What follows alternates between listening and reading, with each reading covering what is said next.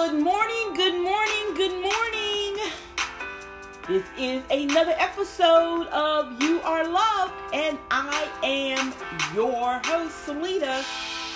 I want to welcome you guys to another episode of this Happy Hump Day. Yesterday we had Happy Tuesday. Today is Hump Day, which means it's right in the middle. And I'm quite sure you guys are very busy doing different things, getting prepared for something. As you know, the kids are going to be going back to school. I'm not advocate for it. Okay. So we're going to, I want to go ahead and finish up this book, because you guys, even though I've read this book and we went over some things in this book, I am going to revise this book. You guys gave me inspiration to revise this book. And again, if you go on Amazon, you can find both of the books. The book In Search of You, a guide for finding your self-worth after a life-changing event. And then the workbook is also on there. So if you get a chance, you guys, go on there. You'll love it.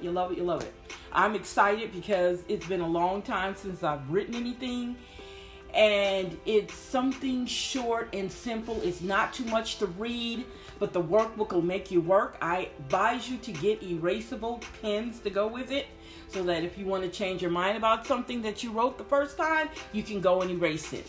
So I'm advising you to get erasable pens. I have them myself. I'm so excited. Oh my God, I'm so excited.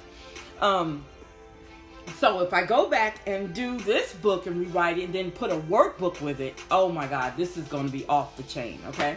So I'm just so excited. Okay, so if you want to hit us up, you can go to our Facebook page, You Can't Clip My Wings Facebook page. And you can also go over on,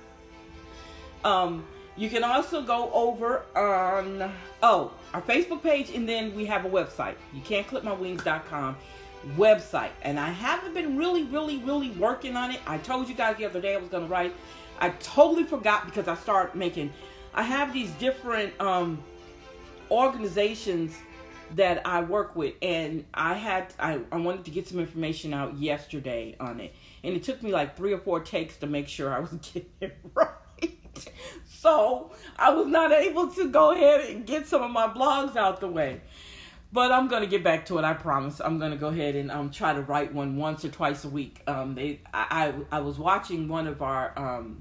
I'm with the Black Speakers Network, and one of the presentations they had were talking about blogs and writing articles and blogs and how often to do it. You don't have to do it. And I was in the mode that I had to do it every day. But no, she said it suffices to do one once a week, maybe twice a week. So I'm going to try to get on that schedule to make sure that I'm doing it that way. That's an advice you can take a little bit of. A tip you can take from me is to how often should you write a blog? Once or twice a week. Give them something that they'll continue going back to read. I try to make my blog short because I know people's attention spans are not always real deep and long. So I want to make sure that, because it doesn't matter to me, because if it's something good and I want to read it, I'm going to read it, whether it's long or short. I will take time out to read it. Like, one thing, I was on Pinterest this morning. I turned over, grabbed my phone. It was off. I turned it on. And I go to Pinterest, because Pinterest has some great information in it. It really does. So I found this content marketing calendar that I wanted to look into and see how to do it. So that was a very long article, but I was so interested in how to set up my content marketing calendar that I sat there, and I'm supposed to be asleep, okay? But I turned over and I just started reading, just automatically start reading. And it's like, okay, I got this. I really want to do something on the time blocking. I definitely want to do something on that. And you guys, it takes a long time for me to go to do a video because I want my videos to be just right. So I'm kind of a little bit of a messy perfectionist to a certain extent. So I definitely want to do something on that. I'm going to look up todo-list.com. Remember, we talked about that. to-do list. We were talking about time management. So I want to work on that and actually put together something that we could work with. And I heard about time blocking before, but I never really looked into it. I just heard it. I don't know where. I heard it from somebody, and then I don't know if I read something about it, but it came back to me when we talked about it here on the show, one of the episodes. And so with the time blocking, I said, you know what? That's something I can do.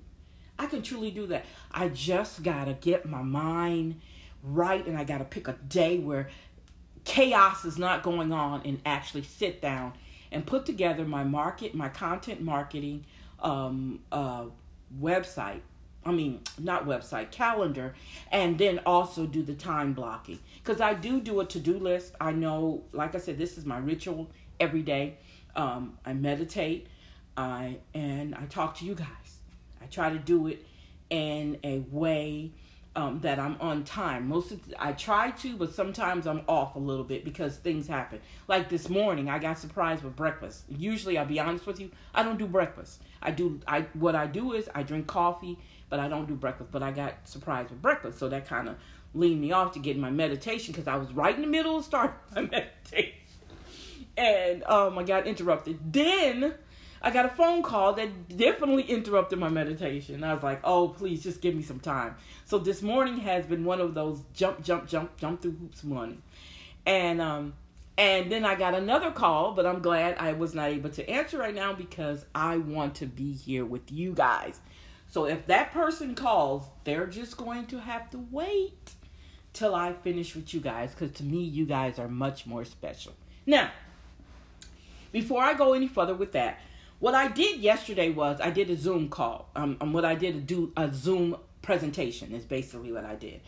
And what I did was I talk about July 31st because it is very, very, very important day, because a lot of the financial benefits that people were getting, like your unemployment, the extra money that you were getting in unemployment, I think the SNAPs and all this stuff, some of these things are going to be ending July 31st. And the question is, what are you going to do? Are you ready for that? And I know a lot of people probably are not ready for it, but this gives them 11, 12, 13, 14, 15 days maybe to think about what they're going to do next. And we were talking about evictions because one of the groups or one of the organizations that I'm with is the Sinla Housing Alliance, and we're an advocacy group that talks and share information about what's going on as far as housing, safe environment, all of that. We're part of that whole thing, homelessness, the whole thing. So we do that, and how do I want to say that? So I was basically doing a Zoom presentation about that. We talked about, I basically took an email that I got from my director, and actually used it as a way of telling people about the difference between a living wage and a housing wage and a minimum wage, and putting those together and talking about evictions that are going to take place. Then there was another news article talking about evictions, and one of the evictions was that it's going to be 20 to 28 million people in the United States across America that will be facing evictions. There are 29 states that don't have any financial moratorium in place for evictions at all. So you have to look at that dynamic. So that's basically what I did it on. And I did a watch party this morning, so that might be something you want to think about. I'm going to do more watch parties because I see how effective they are in the morning time. So, because people will be listening, and I got more views. I only had 4 views yesterday, but this morning when I did the watch party, I had more views. So I did that on purpose, and it was something I wanted to try. So I know most of the time, the morning time, when you have good things to talk about, a good subject matter, people are listening. So so I felt good about that. I finally got my meditation out the way, and it did make me feel good. And I needed that moment. I needed that moment this morning, and I didn't know I did. I'm telling you guys, if you don't meditate, you need to start. It is so... I feel so different when I do it in the morning time. I told you I was going to add on afternoon and evening time, which I am going to do it. I just haven't done it yet. It's hard to remember to do that. So much stuff I have to remember. Because I try to stay as busy as possible. I don't like to have time where I'm not doing anything. I feel so useless when I'm not doing something. So I try to keep my day packed with things I can do. Especially in the time when you can't go that many places. And if we don't act right, quote unquote, we'll be back to phase 1 where we can't do anything at all, locked in our homes again. Never thought this day would happen, but we're at the point where we might go back to phase 1 if we don't get our coronavirus, our COVID-19 under control like other countries are, okay? All right, so enough of my rambling. We're 11 minutes into my rambling. So let's go ahead and finish off what we were talking about. Yesterday we went over the garden, and I was amazed at the things that I wrote in this book I didn't know I wrote. It really amazed me. So now I can use my sayings from this book also as quotes and quivers for somebody else to use if they want to. Let's see. Shoot, where we were at. Okay. This is how I think this is where we're going to lead off at. So I basically said here, and I broke it all the way down in the beginning, and we went all the way through the seeds, the tools, the garden. We explained how we are the garden. Mm-hmm. And we can, like I said, in the workbook, we'll be elaborating more on a lot of things. It says, I will tell you this, I can only talk to you about my experience of starting my own business. If you ask me, am I successful with it? Have I made a lot of money? I will say yes to the first question and no to the second, because it's not what I'm trying to do. I am not trying to become rich. And I know that sounds crazy, but I wasn't. And I'm still not trying to become rich. I'm trying to become comfortable. Okay? All right? I just love challenging myself, which I do, to see how far I can go. I guess you're wondering, how can I talk about success when I haven't made a lot of money? Because, you know, we always equate money with success, but I don't. My definition of success is when I've told someone about something positive and they used it and it worked for them. That is success to me. So I love doing this for success it brings me. You see, success is easy to get. Keeping it can be the hardest. There are times when we run out of steam. There's nothing wrong with that. Take a rest and then go back at it again. Sometimes we have to recuperate, get our bearings, and then go back out there.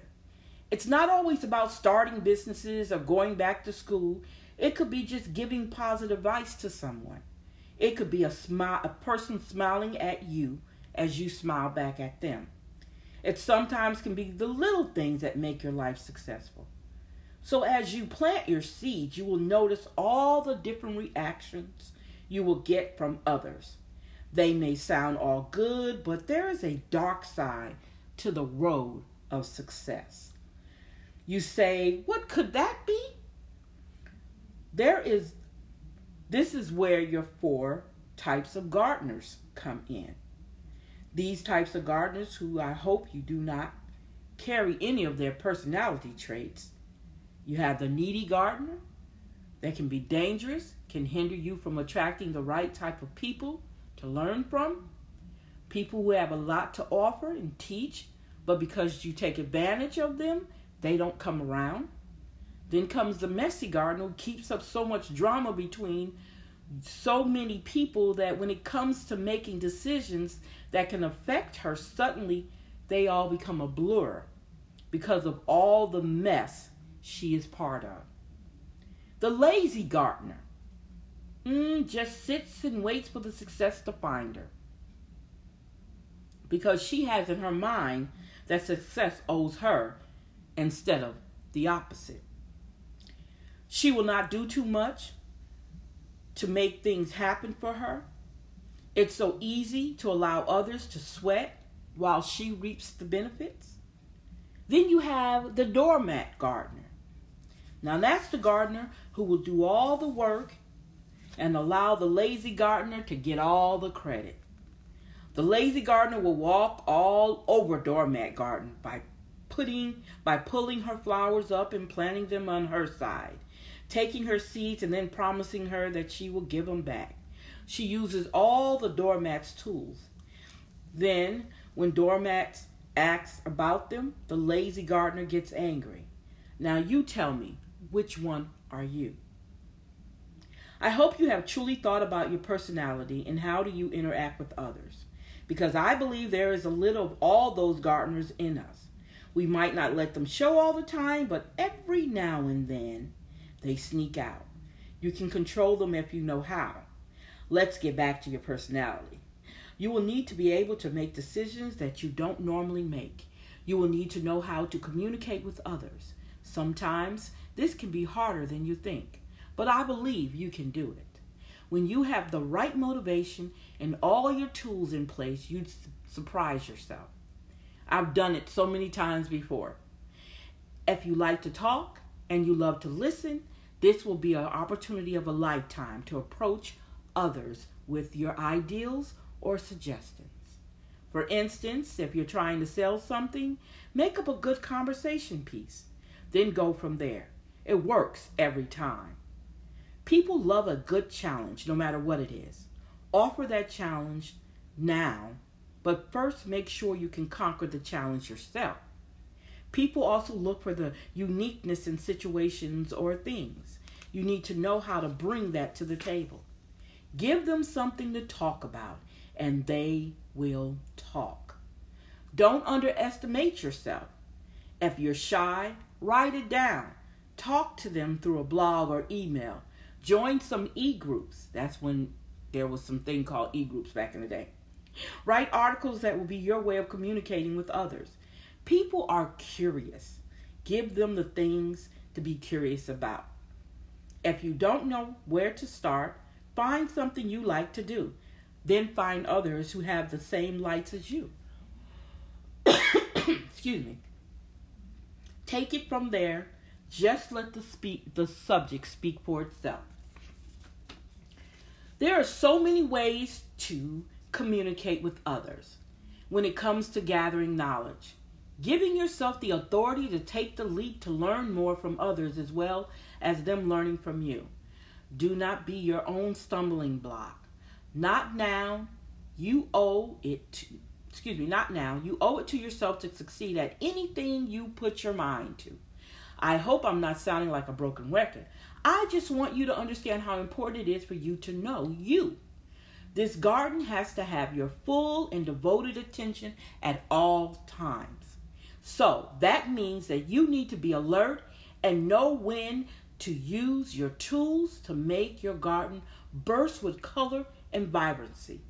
Watching your garden grow from the first little baby plant to the blossoming of your flowers. You have to know what you are doing and how it will turn out. That is why it is good to have a plan of action in place. Now that we've discussed what it would take to create a beautiful garden, then why can't we do it? I challenge you to say the following pledge. Now, let's talk about this pledge. And I tried to make a pledge for every book that I write, and I think I'm going to start making that part because I've already done one in Search of You. When you get the book, in the back of the book, there is a pledge. And I think I put it in a workbook. I can't remember if it's in the workbook or is it in the book. I think it's in the workbook. Okay. Yeah, it's in the workbook. So on this, I put it in the book, but I'm also going to add it to the workbook when I get ready to do it. It says, I'm going to put my name in there, Salita McCall, have decided to take on my dreams and live my life to the fullest. I pledge not to allow anybody or anything to deter me from my path of success.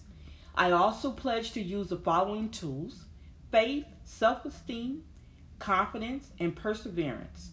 To plant the seeds true to yourself, positivity, trust, empowerment, and knowledge.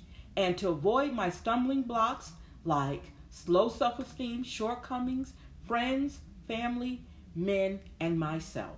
I will no longer accept the fact that I may be one of the four gardeners. knowing that they're not a positive attribute of my better self. I will commit my heart, body, and soul to the total happiness of myself. Now, if you think that after reciting this pledge, you have obligated yourself to yourself, then you are right.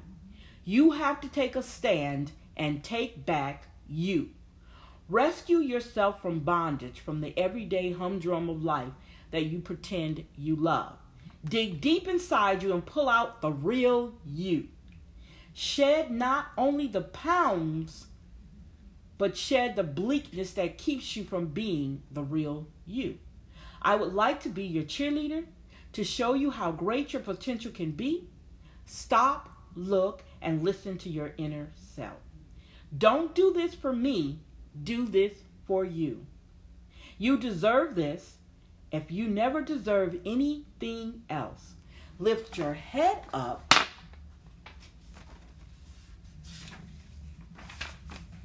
Smile when you look in the mirror.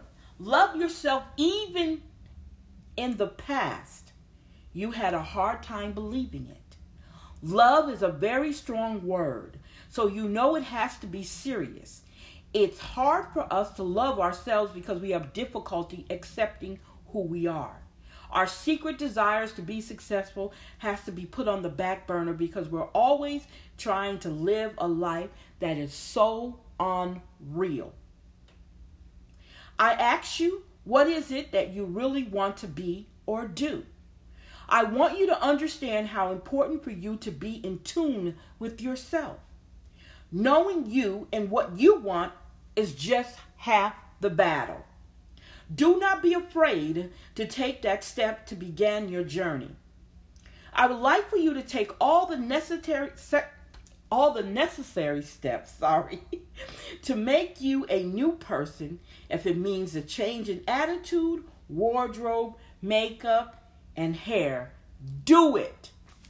Your attitude can make you famous in some circles, and it can enhance the way others see you.